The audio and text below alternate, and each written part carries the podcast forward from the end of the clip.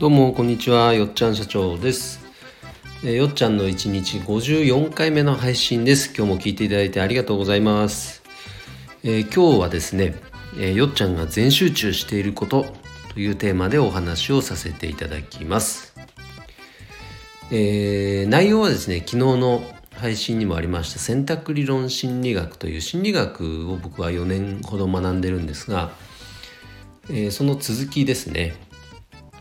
で昨日の、えー、配信ではその心理学の中に大きな4つの考え方があってそのうちの1つが、えー、5つの基本的欲求というねあの人はその欲求というのは必ず誰しもが持ち合わせていてでその欲求を満たすために行動を選択しているんですよという話をしました。それと、えー、それとはまあ別でと言いますかこの選択理論の4つの基本概念のうちのもう一つのお話全行動というものについてお話をします。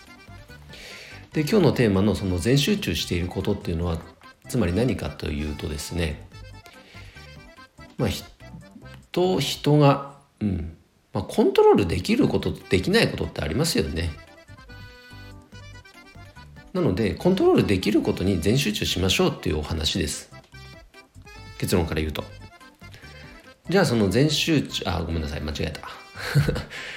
じゃあそのね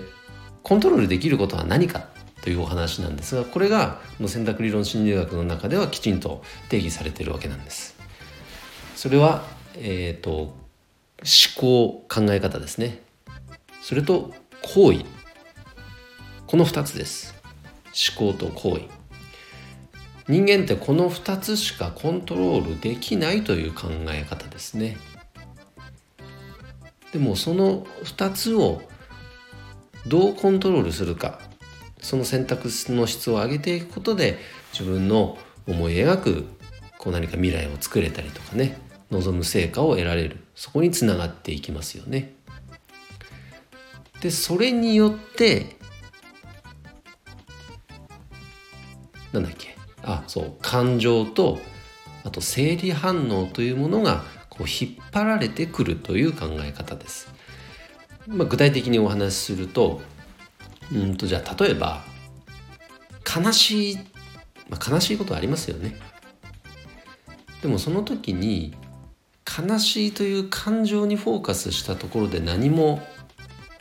変わらないですよね。うん。でもその、まあ、モチベーションをもどうやって高めていこうかって話になった時には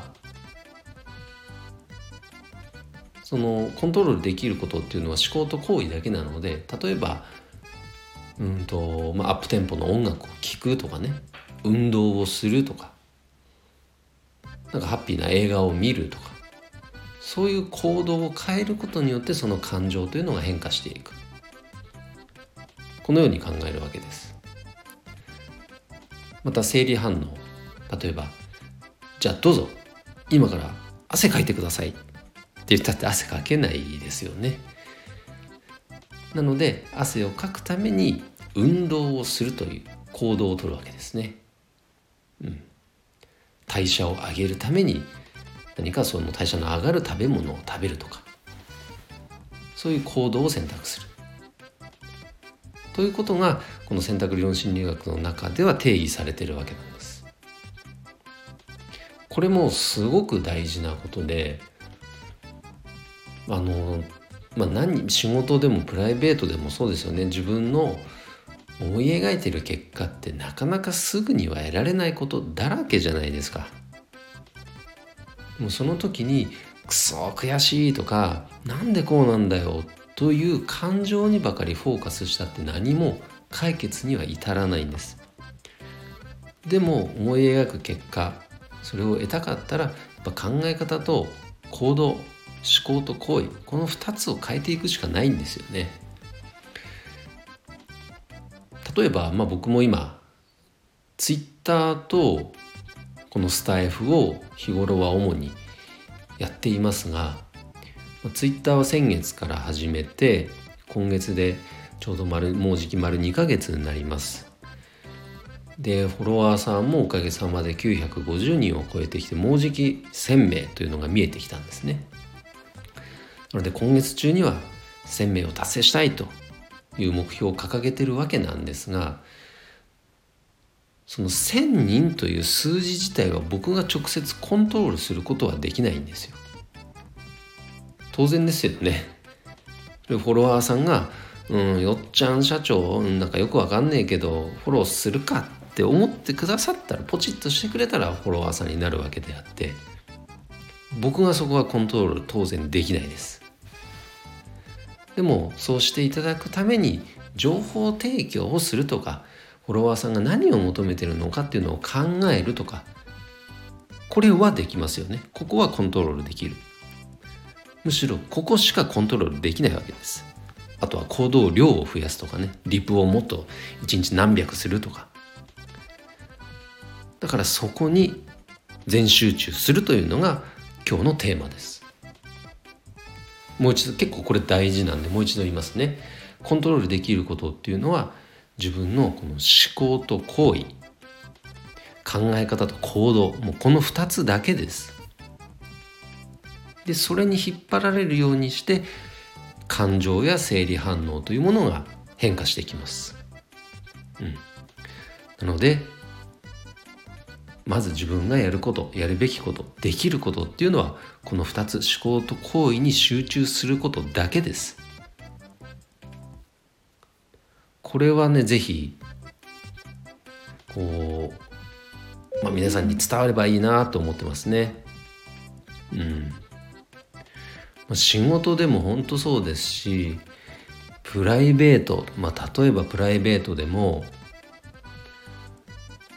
感情的になっちゃうこと夫婦喧嘩とか家族家族でね親子間の喧嘩とかありますよね。でもその時にまあ、例えばですけど、まあ、奥さんに対してねああだこうだって感情的にいろいろ言いたくなってしまうこともあるけどその時に一旦冷静になって自分の思考をこう変えてみる。あまあとは言ったってな日頃いろいろ家事やってくれてあの感謝してるしな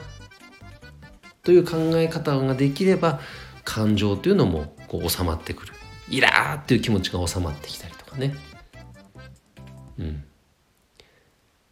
それでもなかなか収まらない時にはその行為を変えてみる、まあ、例えばなんだろう「ありがとう」って言ってみるとか。で口に出すのもなんかなかなかできなかったら、まあ、洗い物の一つやるとかね、まあ、それによってやっぱ感情が変化してくるというのが今日のお話です。皆様お分かりいただけましたでしょうか？僕はこの本当選択理論心理学に触れる機会がまあ機会というか4年間学んでもう毎日これを実践することを意識してるわけなんですけどそれによって本当にねストレスがなくなってきた。人間関係のトラブルもなくなってきた。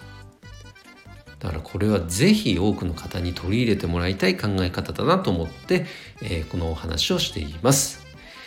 えー、それでは今日の配信は以上です、えー、よっちゃんいいねとか応援するよと思っていただけた方は是非ハートもハートボタンや、えー、フォローをしていただけると嬉しいです。それでは今日も一日頑張ろうよっちゃん社長でした。バイバーイ。